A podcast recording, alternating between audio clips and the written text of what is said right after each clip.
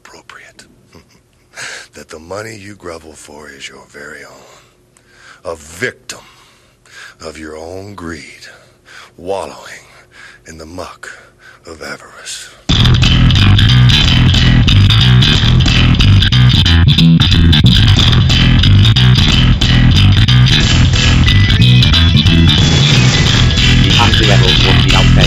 Of course, before anyone started, then on the page, 250, clearly addressed, backward, way, naive, anachronistic, maybe that'll be the point, maybe that's why maybe the next real level, as far as I can see, with disapproval.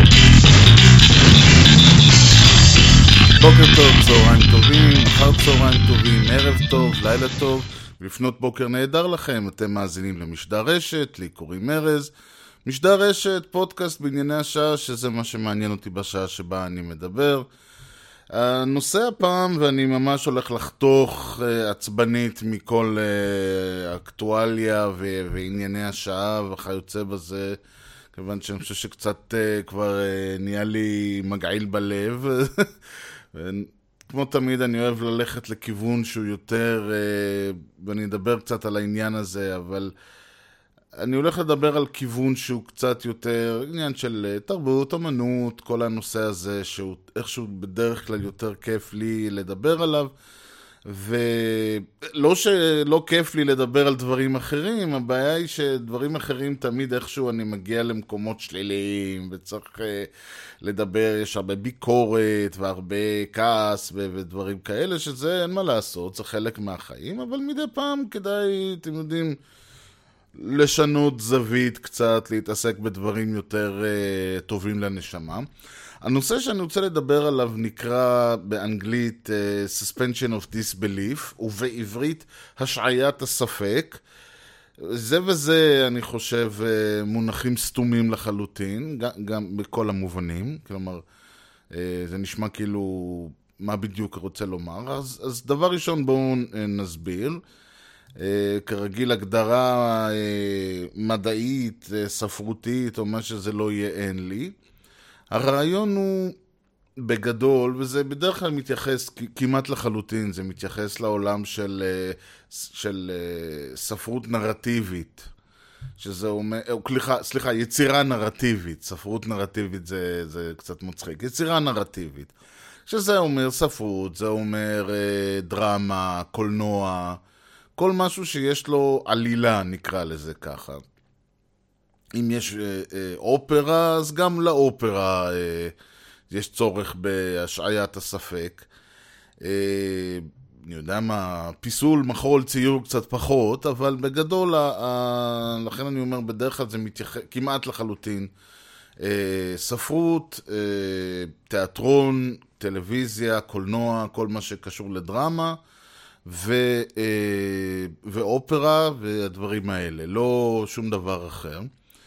הרעיון אומר בסך הכל, ובגדול, כן, ושוב, אם יש מישהו שחקר ודרש ועשה תואר בנושא שיבושם לו, אני אשמח, שלחו לי מייל, הכתובת בסוף המשדר או באתר. אני לא חוקר ספרות, אני לא מדען, אין לי שום יומרות בנושא, אני אומר מה אני יודע. וזה מספיק טוב לצורך המשדר הזה מבחינתי, כי אני עוד פעם, המטרה היא לא מעביר פה איזושהי סדנה בספרות או אומנות. יש לי נושאים אחרים לדבר עליהם. אבל הרעיון הוא כזה, אני קורא ספר, או לצורך העניין רואה סרט בקולנוע.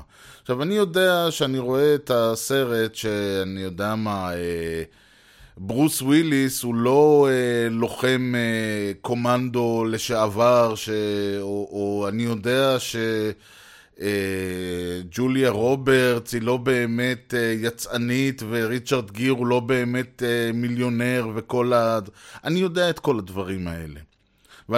וזה עוד ברמה הבסיסית, אני עוד לא מדבר על מסע בין כוכבים, או אני יודע מה, שר הטבעות וכיוצא בזה, ששם אני הרי יודע שאין חלליות, ויודע שאין הוביטים וקסם, אני יודע את כל הדברים האלה. אבל אני משעה את הספק שלי, כלומר, אני מוותר במובן הזה על החלק שיאמר לי, אתה יודע שזה לא יכול להיות, אתה יודע ש... א', אין קוסמים, ואם היה קוסם והיו קוראים לו גנדלף, זה בטח לא היה איאן מקלן, שאני יודע שהוא שחקן קולנוע ולפני כן שחקן תיאטרון בריטי, ואני יודע שהוא לא קוסם, מעבר לזה שאני יודע שאין כסף. כלומר, אני מוותר מלכתחילה, אני אומר, אני שם את כל הידע הזה, את כל ההבנה הזאת, אני שם אותה בצד לרגע.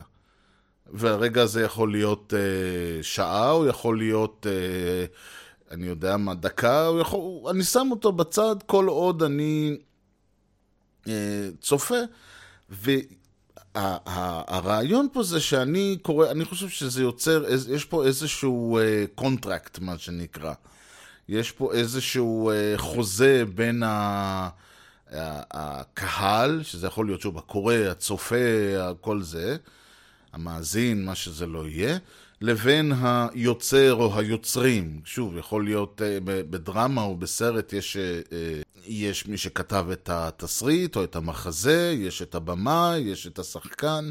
אני יוצא מהנחה, הם כולם מבחינתי יוצרים, אני לא מפלה בין יוצר ליוצר. בספר זה בדרך כלל בן אדם אחד, הסופר או הסופרת.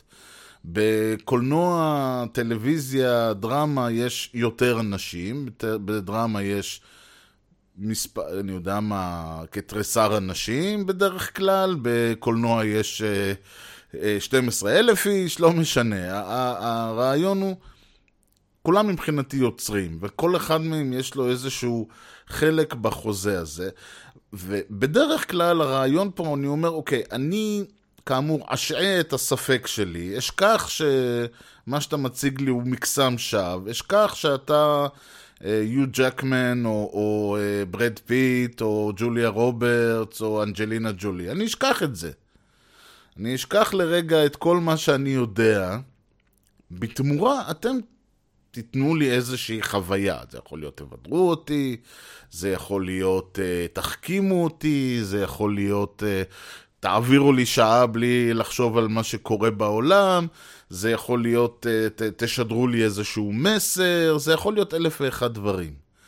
אבל הרעיון הוא אותו רעיון. אני משעה את הספק שלי, אני עושה איתך יוצר דיל, אני אתן לך לעשות את מה שאתה רוצה לעשות, אתה בתמורה תיתן לי את מה שמגיע לי, שזה הסיבה שבשבילה הגענו, שזה יכול להיות עוד פעם 1,001 דברים.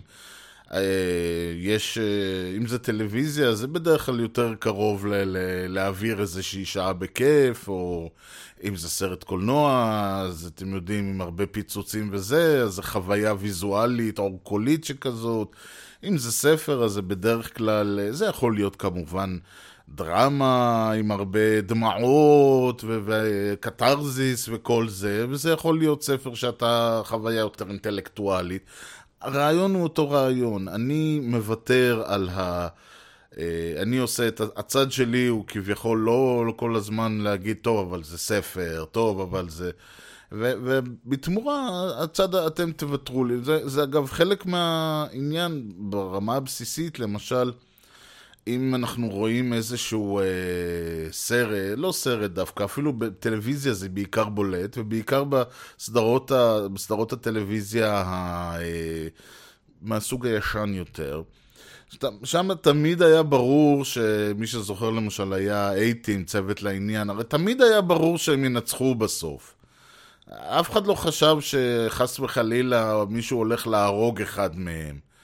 או שיקרה, אני אפילו, גם אם לא יהרג, אז שיפצע אנושות, או יהיה נכה או משהו כזה.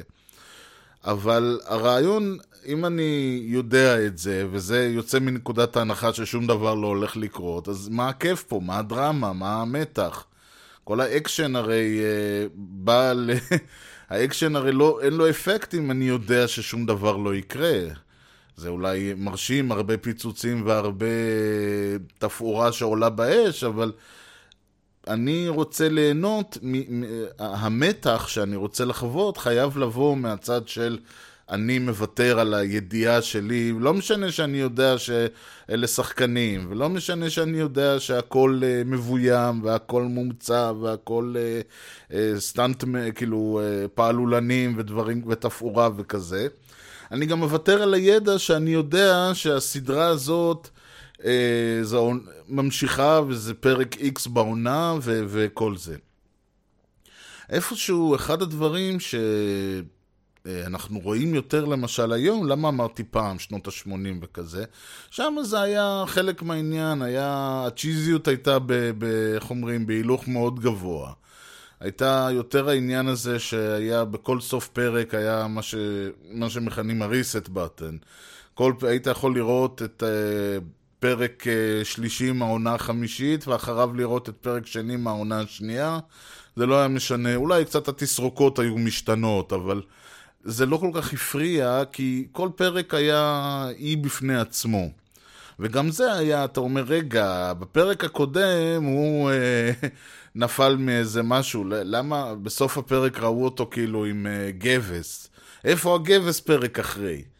אז שוב, היה עניין של להגיד, שמה, בשביל שאתה תוכל ליהנות מהסדרה הזאת, באיך שאתה רוצה, בשידורים חוזרים, לראות אותה שבוע כן, שבוע לא, אז אתה חייב לוותר קצת על החלק הזה של אמינות. אחד הדברים שקרה בעשוריים האחרונים, זה שרמת, במרכאות, אמינות, הקונטינויטי, כן, ההמשכיות עלתה. עכשיו, פתאום, אם מישהו מסיים פרק עם גבס, הוא לא יכול בפרק שאחריו שמתרחש, לך תדע, בשבוע אחרי או יומיים אחרי להופיע בלי הגבס, אז הוא יהיה חייב להיות איתו. עוד דבר שהתחילו לעשות, היה לחסל דמויות, למשל. למה היה צריך התחילו לחסל דמויות? ואני לא אגיד באיזה סדרות כדי לא לעשות ספוילרים, אבל חלק מהסיבה שהתחילו לחסל דמויות, היה כדי, מאחר והאנשים שצופים בסדרות, שרואים אותם, אמרו, תשמע, זה כבר לא, אין לזה אפקט, אני יודע שהוא לא הולך למות, אני יודע שהוא לא הולך לשום מקום, אני יודע שהמתח לא, שאין פה כל כך מתח, כי אני הרי יודע שהוא ינצח בסוף. אז פתאום באמצע העונה הראשונה, או בסוף העונה הראשונה, או בתחילה, או מתישהו, פתאום מתחילים דמויות ליפול על ימין ועל שמאל, או הדמות הראשית, או שחשבת שאחת הדמויות הראשיות מוצא להורג, או נהרג במשהו, ואז אתה אומר לך, רגע, אני לא כל כך בטוח שמה שהולך לקרות, זה לא חייב להיות בסדרה, זה יכול להיות גם בספרים, או בסדרה שמבוססת על ספרים, רמז דק. אבל הרעיון הוא שבעצם אתה בא ואומר, רגע, אני לא יודע, לא יכול להיות בטוח שכל הדמויות האלה אכן ימשיכו ויתקדמו ויהיו, וזה שהוא נמצא עכשיו בסכנת חיים, יכול מאוד להיות שהוא אכן בסכנת חיים, כלומר, אני לא יכול להניח אוטומטית שהדמות תמשיך, כי השחקן יש לו חוזה ל10 עונות. לא, בהחלט יכול מאוד להיות שהשחקן הזה זה הולך למות, וזה הולך להיות הסוף שלו. ובדרך כלל כשהיו דברים כאלה בעבר הרחוק, ושוב אני מדבר הרבה על טלוויזיה, אבל לא רק, זה נוצר מסיבות שהן בדרך כלל חוץ סיפורית, מטה מה שנקרא. הסופר נמאס לו לכתוב, אני יודע מה, שרלוק הולמס, הסופר ארתור קונן דויל, אז הוא הרג את הדמות.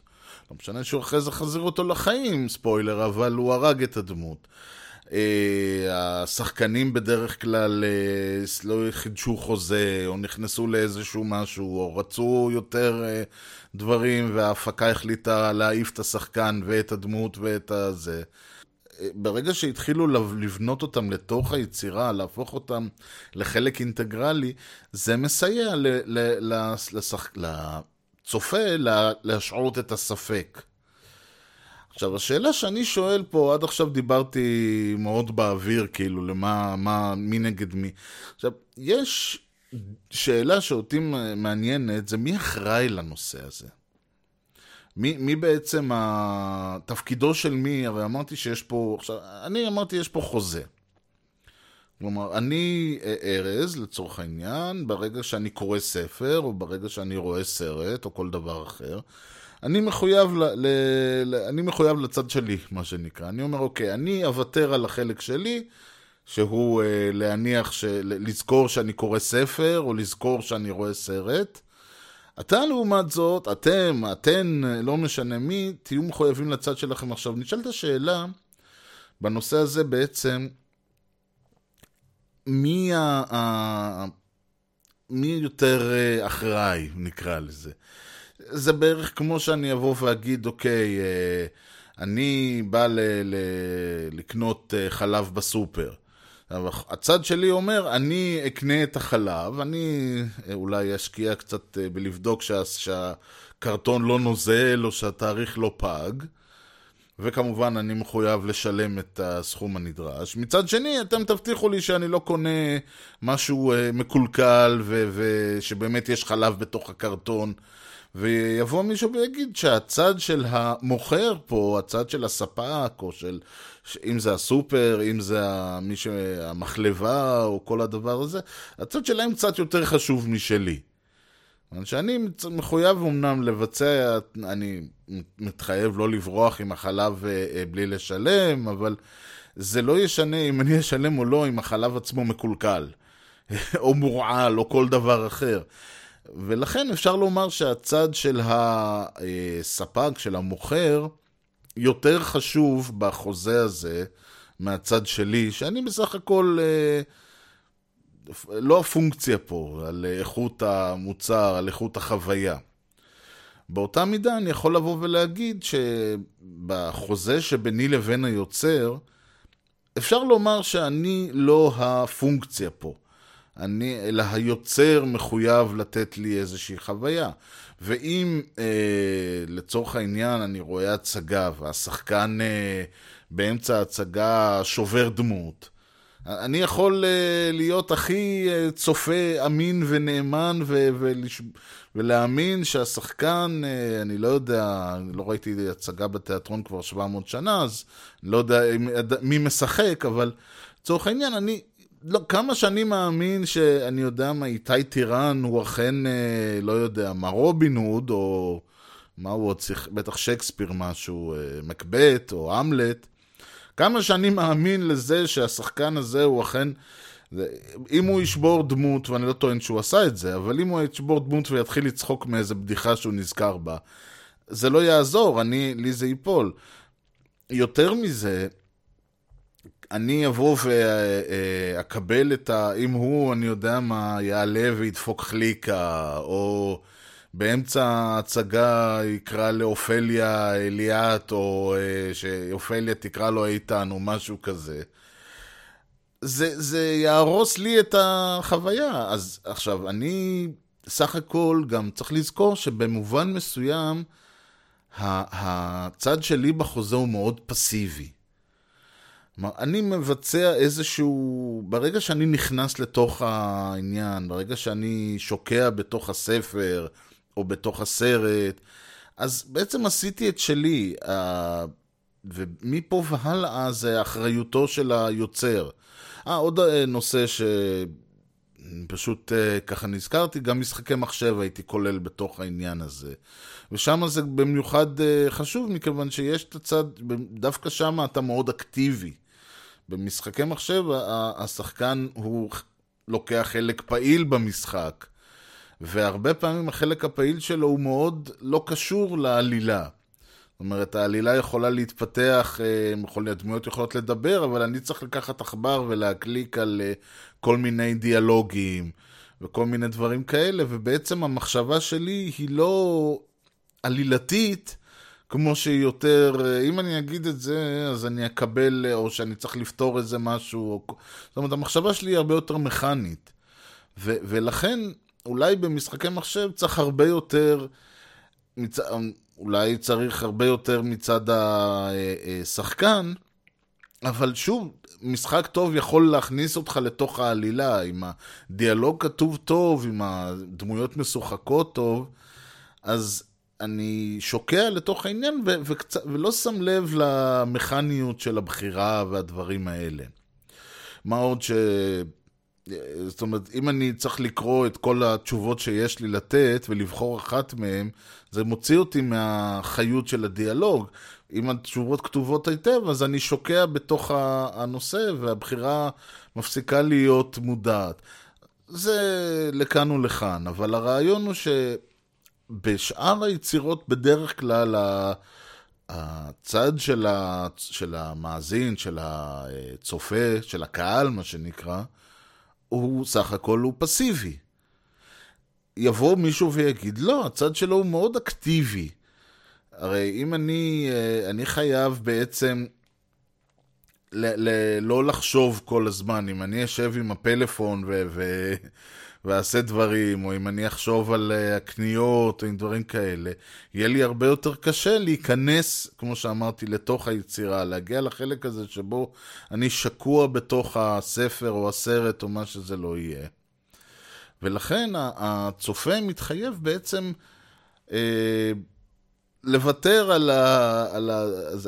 לוותר על המחשבות העצמאיות שלו בנושא. יבוא הציני, ובתור אחד כזה אני מיד קופץ ואומר, זה לא בדיוק, תשמע, זה לא שאנחנו כאלה הוגי דעות עמוקים, שכל פעם שאני יושב ורואה סרט, כל מה שאני עושה זה לנתח אותו במוחי, ולכן זה מדריש ממני הקרבה מאוד גדולה, לא לנתח את הסרט. וגם אני יכול להגיד בתור אחד שכן, לא הוגה דעות גדול, כן, אבל בתור אחד שכן יושב, בדרך כלל גם סרטים שראיתי, או סרטים כאילו ישנים או דברים כאלה, אז נכון שאתה יושב, אני יושב ורואה, אומר, אוקיי, הנה עכשיו היה סצנת פתיחה, ותכף תבוא הדמות הזאת, ובואו נראה איך מציגים אותה, וכן הלאה וכן הלאה. עד לרגע שבו, כמו שאמרתי, אני שוקע בתוך היצירה, ושוכח לנתח אותה. אלא אם כן קורה משהו שמזכיר לי שאני רואה סרט, אלא אם כן קורה משהו שמזכיר לי שאני רואה ספר. וזה בדרך כלל לא צריך להיות משהו גדול וכואב ומסיבי, כמו שהשחקן שובר דמות, או מחליק, או קורא בשם לא נכון, או איזה פספוס או משהו כזה. זה יכול להיות ברמה של משהו שהוא מאוד obvious, זה יכול להיות שהשחקן, לא יודע מה, אחד הדברים למשל שלי קשה מאוד איתם, זה ילדים, לא ילדים שבני אדם רגילים, אלא ילדים בטלוויזיה או בקולנוע. ואני שמה לעשות, ילדים הם לא שחקנים כאלה גדולים, הם לא צריכים להיות, קשה להם להביא למסך הקטן או הגדול או הבמה או מה שזה לא יהיה, את המטען הרגשי העשיר שצריך שחקן להביא כדי לשחק, מכיוון שמה לעשות, הם ילדים ואין להם מטען רגשי עשיר, אז בדרך כלל המשחק שלהם הוא מוגזם, בדרך כלל המשחק שלהם הוא מעושה, הרבה פעמים הם לא ממש משדרים אמינות, וזה הורס לי אישית, אני לא יודע לאחרים, לי אישית זה הורס, העניין כיוון שאז זה מזכיר לי מה שנקרא שאני בעצם רואה סרט, שאני רואה תוכנית טלוויזיה. והרעיון הוא שכמובן שאפשר לשחק עם זה, יש אנשים, יש יוצרים שבהחלט מאוד שיחקו עם העניין הזה של להראות, להזכיר לשחקן, או להזכיר לצופה שהוא קורא ספר, או שהוא רואה סרט, או כל דבר אחר. שוב, כל עוד זה נעשה באופן מודע, כל עוד היוצר אומר, אוקיי, אני רוצה לשחק עם האפקט הזה, אני רוצה לבלבל את הקהל שלי, אני רוצה ליצור אצלהם שאלה שהם לא... למשל, יכול מאוד להיות שספר הוא סוג של אוטוביוגרפי. נניח, ספר שנכתב, או שזה ספר... לא אוטוביוגרפי בהגדרתו, אבל אתה אומר, שמה, זה מבוסס על חייו, או זה מתכתב עם חייו של היוצר, או שזה יכול להיות סוג של אוטוביוגרפיה לא ברורה, נגיד מי שמכיר את קלאוס הובה קנאוסגארד, אז הספרים שלו הם דוגמה נהדרת. אתה לא יודע, כל הזמן אתה אומר לעצמך, אני בכל מקרה, זה החוויה שהייתה לי מהספרים האלה, אתה כל הזמן אומר לעצמך, כאילו, מה אמיתי פה ומה לא? וכאילו הניסיון פה הוא לבוא ולמכור לך אוטוביוגרפיה, אבל אתה אומר לו, לא יכול להיות הרי שהוא יודע, שהוא זוכר כל מילה ומילה מכל רגע ורגע שקראו לו בסיטואציה הזאת במשך שבוע וחצי, כאילו, מתאר לך דקה על דקה של אירועים. לא יכול להיות שהוא זוכר הכל ברמה כזאת, אלא אם כן זה באמת נכון, אבל המשחק הזה בין היכול או לא יכול להיות הוא משחק מודע. הוא אומר, אני לא רוצה שתשעה את הספק שלך, אני רוצה שתחשוב שזה אמיתי, ועל ידי כך אני אגרום לך להשעיית הספק. בעצם המובן פה הוא שבסופו של דבר היוצר, ככה אני רואה את זה, מחויב לצד שלו או אחראי להשעיית הספק יותר מהצד השני. כשזה הקהל, מכיוון שהקהל, אוקיי, בא ואומר, תשמע, אני נותן את, כמו שאמרתי, את הבסיס, אוקיי, אני בא ומשלם עבור המוצר, אני לוקח אותו איתי, בזה, אני לא יכול, או לא אמור, או לא צריך לתת מעבר לזה. אם היצירה היא גרועה, אם המשחק לא טוב, אם הדברים שהסופר עושה או הטקטיקות שהיוצר נוקט בהן ברורות מדי, עם המסר יותר מדי בתוך פרצוף שלך, אין לי מה לעשות עם זה. אני יכול להעלים עין עד נקודה מסוימת, מנקודה מסוימת זה כבר בלתי ניתן, כבר אי אפשר.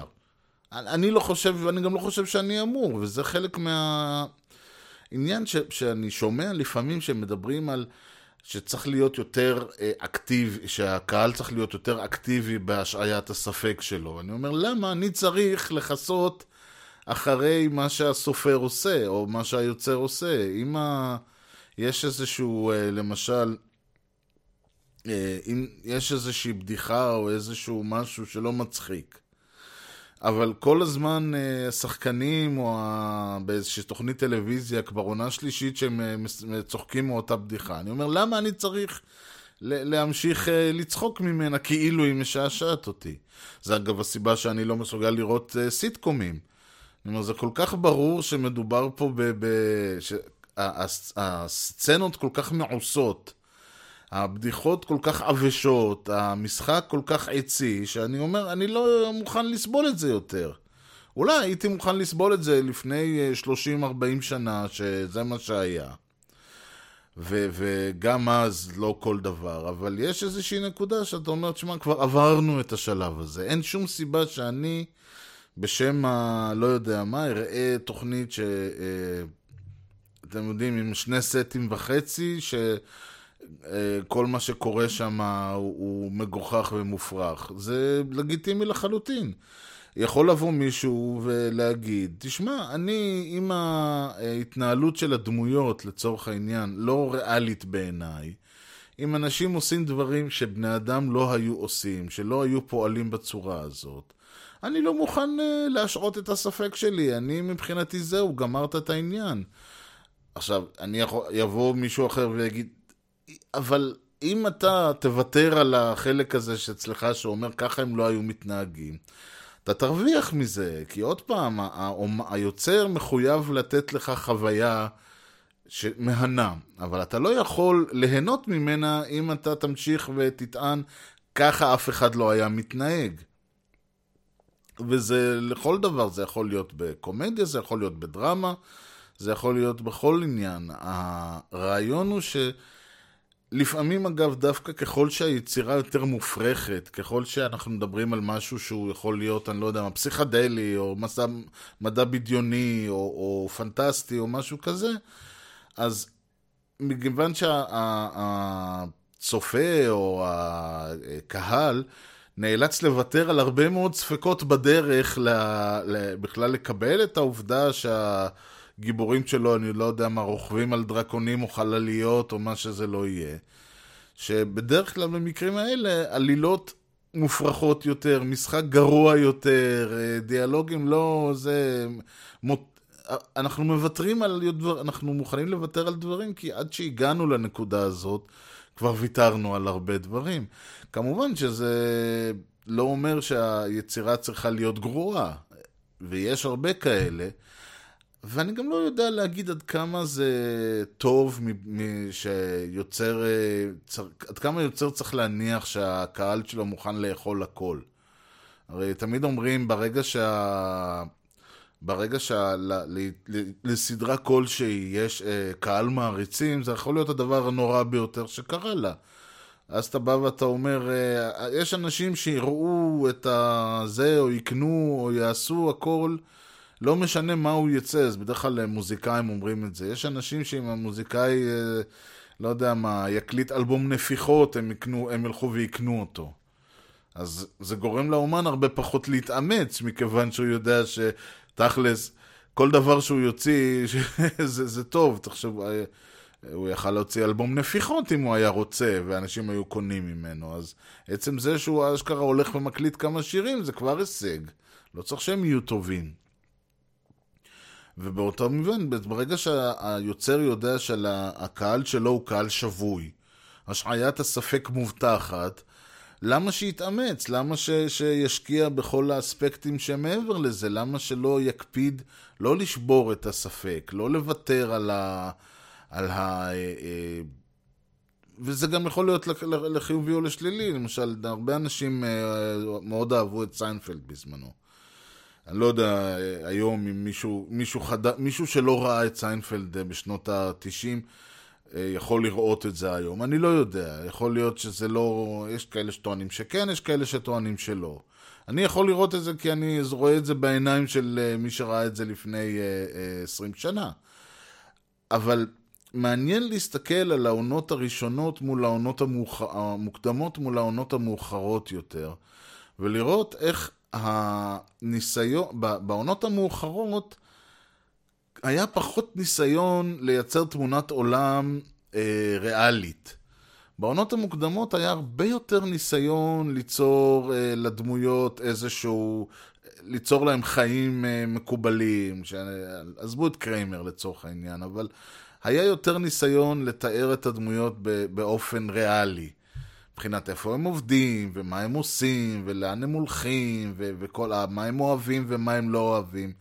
באיזשהו שלב שהתברר ליוצרים שהקהל אוהב את היצירה, לא משנה, אז הם יכלו להרשות לעצמם להתפרע יותר, לשים את הדמויות בסיטואציות הרבה יותר מופרכות, לספר סיפורים הרבה יותר קיצוניים. אז התחילו כל הפרקים האלה עם כל הפרק בחנייה, או עם הדברים כאלה, שהם יכולים להרשות לעצמם לספר סיפורים הרבה יותר, שוב, יגידו אנשים יותר טובים, כי סך הכל העונות האלה נחשבות לעונות היותר איכותיות של הסדרה. אבל דווקא במובן הזה, הם יכלו להרשות לעצמם יותר להתפרע עם החומר, מכיוון שהם לא היו צריכים לחשוב האם אנשים יקנו את ההתנהלות. ברגע שהיה ברור שמדובר בחבורה של פסיכים, סליחה על הביטוי, שמתנהגים בצורה שאף אחד לא יתנהג, אבל זה הסדרה וזה מה שכיף בה, והנונסנס הזה מאפשר להם לעשות הרבה יותר דברים שהם לא יכלו לעשות קודם.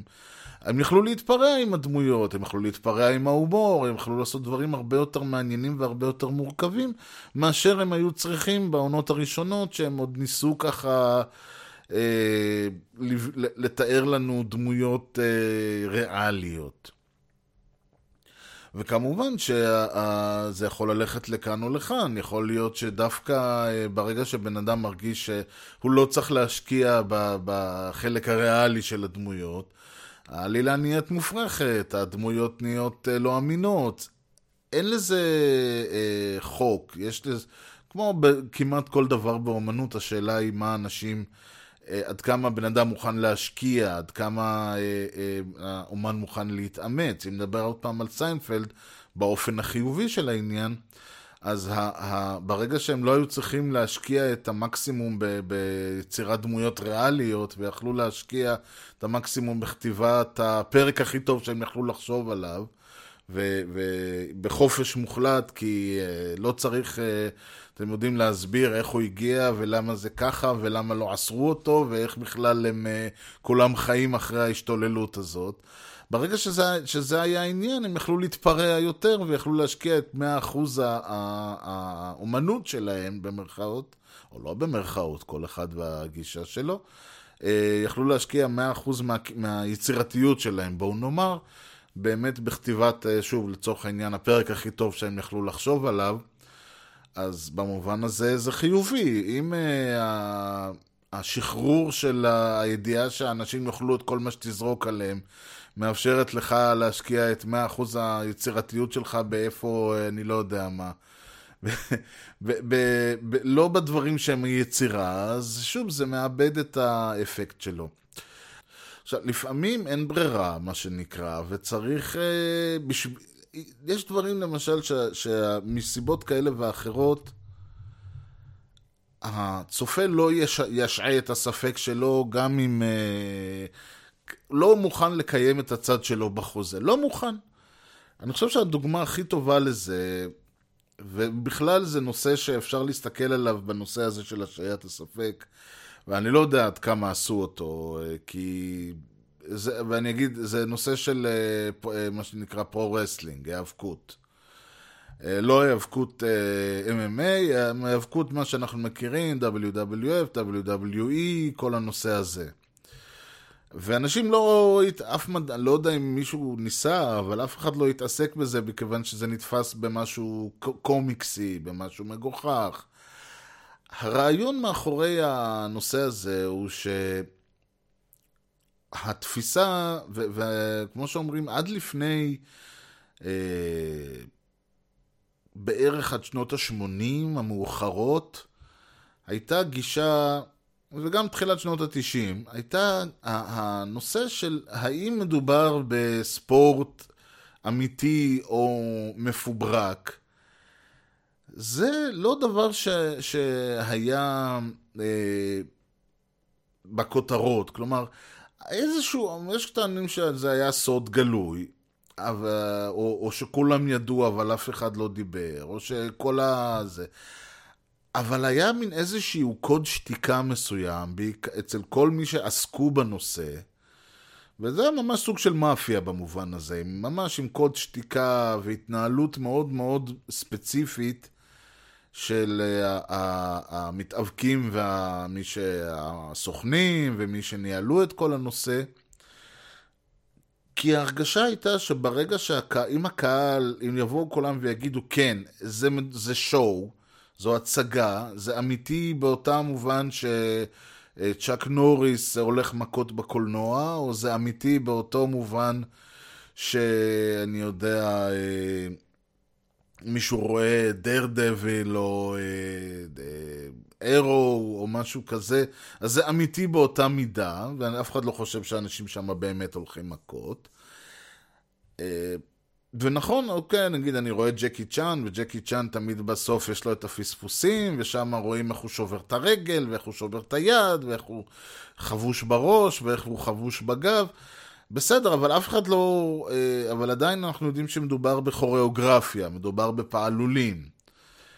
וההנחה, ובמובן די מסוים המוצדקת, הייתה שהקהל לא יהיה מוכן לוותר, להשעות את הספק שלו אם הוא ידע שאכן מדובר ברמיה.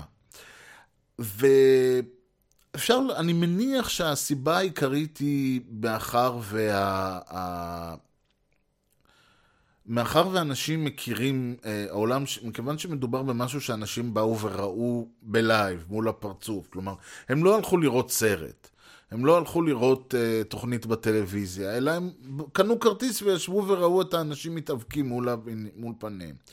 וכשאנחנו רואים את זה, וגם אני חושב שיש פה איזשהו עניין של התפיסה של ספורט, וספורט נחשב הרי למשהו אמיתי, כלומר, אנחנו מניחים שאם 10-8 אנשים רצים בתחרות ומישהו הגיע ראשון, הוא עשה את זה כי הוא הכי מהיר.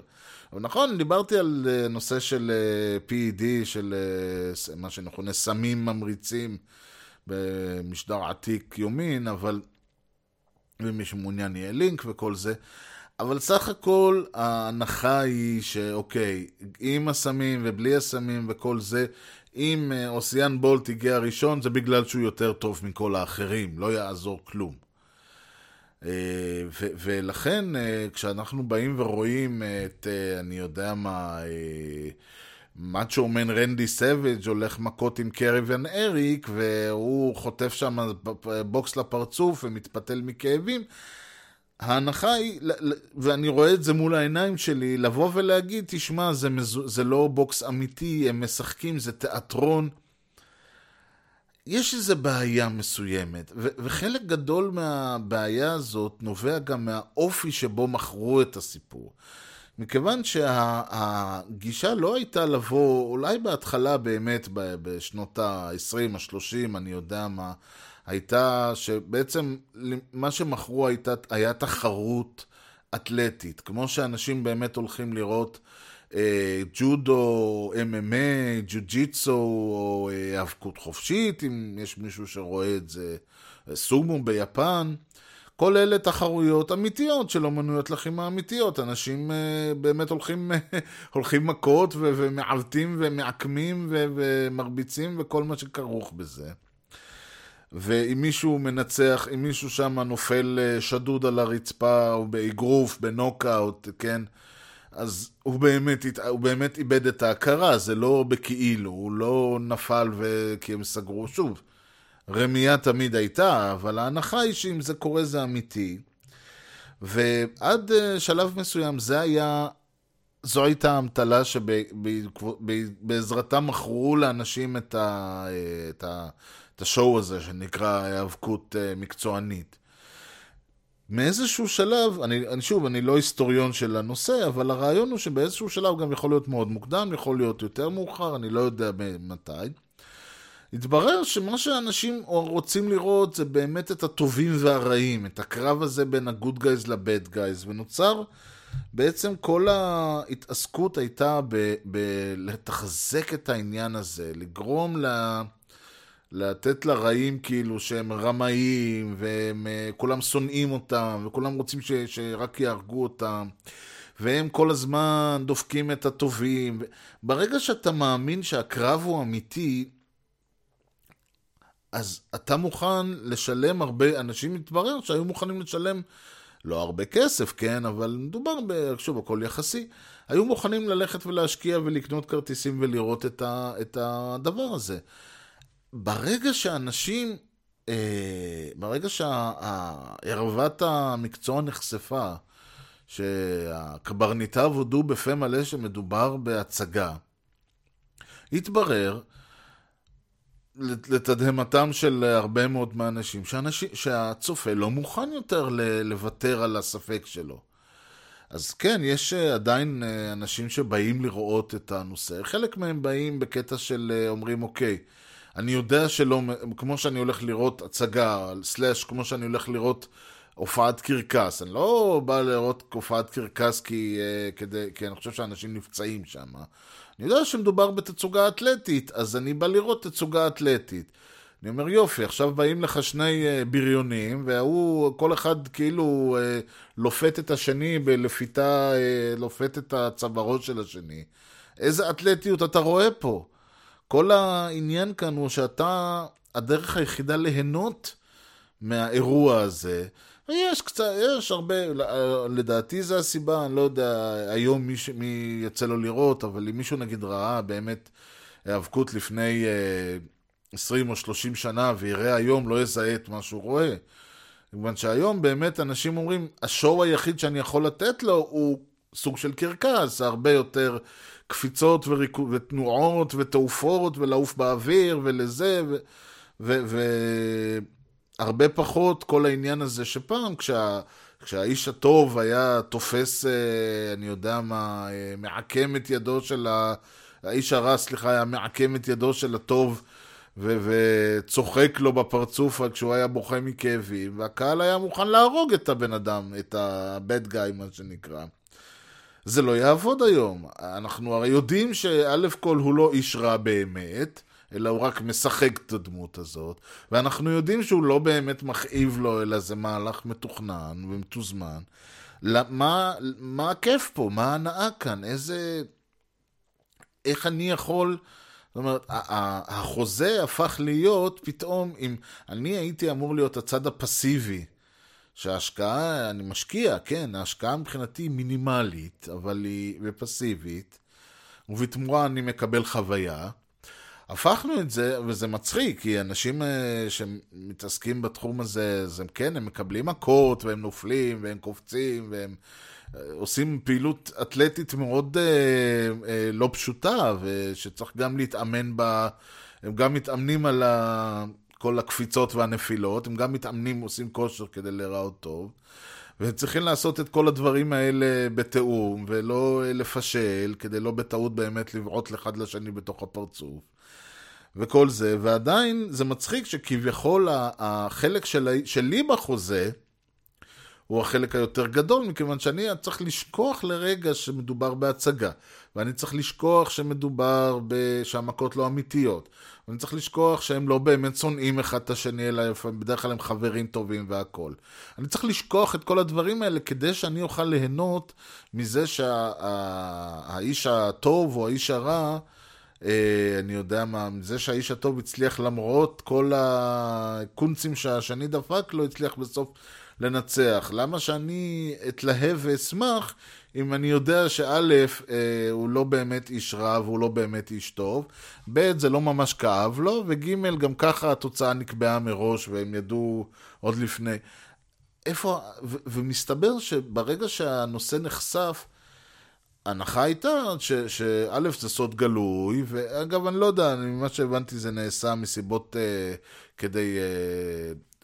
בגלל שלא תהיה רגולציה של הנושא כספורט אתלטי, ברגע שאתה בא ואתה מודה שזה שור, אבל לא משנה מה הייתה הסיבה. ההנחה היא שאוקיי, הצופה, כמו שאמרנו, הצופה שהולך לקולנוע, לא הולך לקולנוע ויושב ואומר, אני מכיר אותו, ראיתי אותו בסרט אחר, אני יודע מי זה. זה לא דם אמיתי, הוא לא באמת מת, אני ראיתי אותו מקבל פרס לפני שבוע, הוא חי. אמרו, אוקיי, אם הם עושים את זה פה, למה שלא יעשו את זה שם? ומסתבר שזה לא עובד. מסתבר שהדרך היחידה לשמר, שוב, בתחום הספציפי המוזר, האזוטרי אפילו יגידו, של ההיאבקות, הדרך היחידה לשמר את השעיית הספק הזאת, היא למנוע את הספק מלהיווצר מלכתחילה. הדרך היחידה שלהם, לגרום לצופה לקיים במרכאות את החלק שלו בחוזה, היא כאמור לשמור על החלק של הצופה בחוזה למינימום. והם נעשו את זה בדרך של הסתרה, הם עשו את זה בדרך של הטעיה, הם עשו את זה בדרך של רמיה שהייתה, שוב, הם גם עבדו על הצופה במרכאות, והם גם לא גילו לו שהם עובדים עליו. וברגע שזה נחשף, או גם אם זה היה ידוע, ברגע שהם החלו להודות בעניין, התברר שאין שום דרך, ברגע שהשעיית הספק הזאת מופרת, ברגע שהחוזה הקודם בוטל בעצם, אין שום דרך לעשות חוזה חדש. ברגע שהספק שלי במה שזה לא יהיה, וזה מקרה קיצוני, אבל ברגע שהמשחק או הדרמה או התפורה או הספר או מה שזה לא יהיה מפשל, גורם לספק לחזור, בעצם אני לא יכול להשעות אותו יותר, אני לא, איך אומרים, הצלחת לעבוד עליי במרכאות, עכשיו אני לא אתן לך לעבוד עליי בפעם השנייה. ולכן אני חושב כן יש למאזין או לקהל חלק בעניין, אבל החלק העיקרי הוא של היוצר.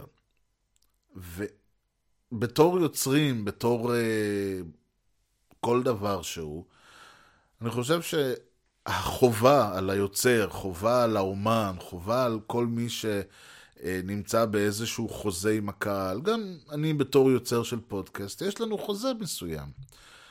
אתם תצאו מהנחה שאני יודע על מה אני מדבר, שיש לי איזה פואנטה, ושאם תאזינו לכל הפודקאסט מתחילתו ועד סופו, נגיע לפואנטה הזאת, פלוס כל הדוגמאות בדרך.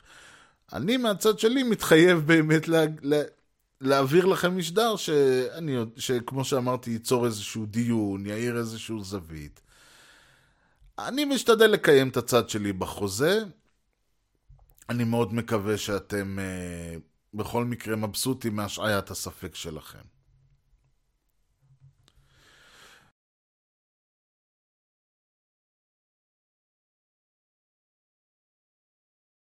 באמירה חיובית זו כאמור נסיים מאחר וזמננו תם, אבל זמננו אף פעם לא תם כמו שאני תמיד אומר, ואם לכל מישהו יש רעיון, נושא, השגות או כל דבר אחר, המייל שלי, הבטחתי בה ואני מקיים, erez@mishdarreshet.co.il.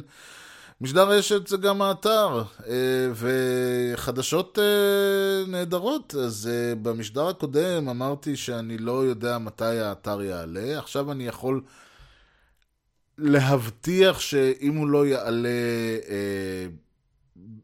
לא יעלה עכשיו בסוף השבוע הנוכחי שבו אני מקליט ב-15 לפברואר, המשדר אני מניח יעלה לאוויר ב-16, אני בשאיפה להעלות את המשדר יחד עם האתר החדש כבר.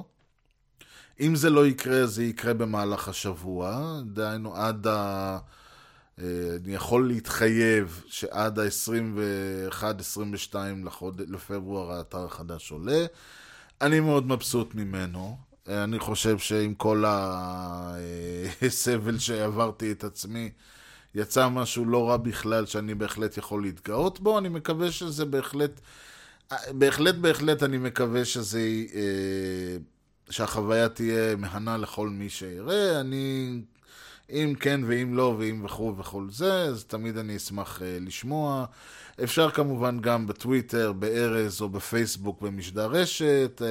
אפשר למצוא את המשדר רשת ביוטיוב ובאייטיונס ובסטיצ'ר ובפודקאסט רדיו, וכל הלינקים, אם לא באתר הנוכחי, יהיו בוא נאמר ככה, באתר החדש כל הלינקים נמצאים.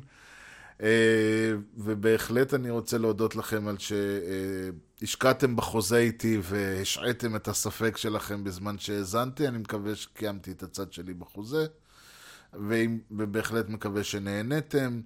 ועד כאן משדר רשת להפעם. אני הייתי ארז, נתראה במשדר הבא, ועד אז שיהיה לכם ימשך יום נהדר, ולהתראות.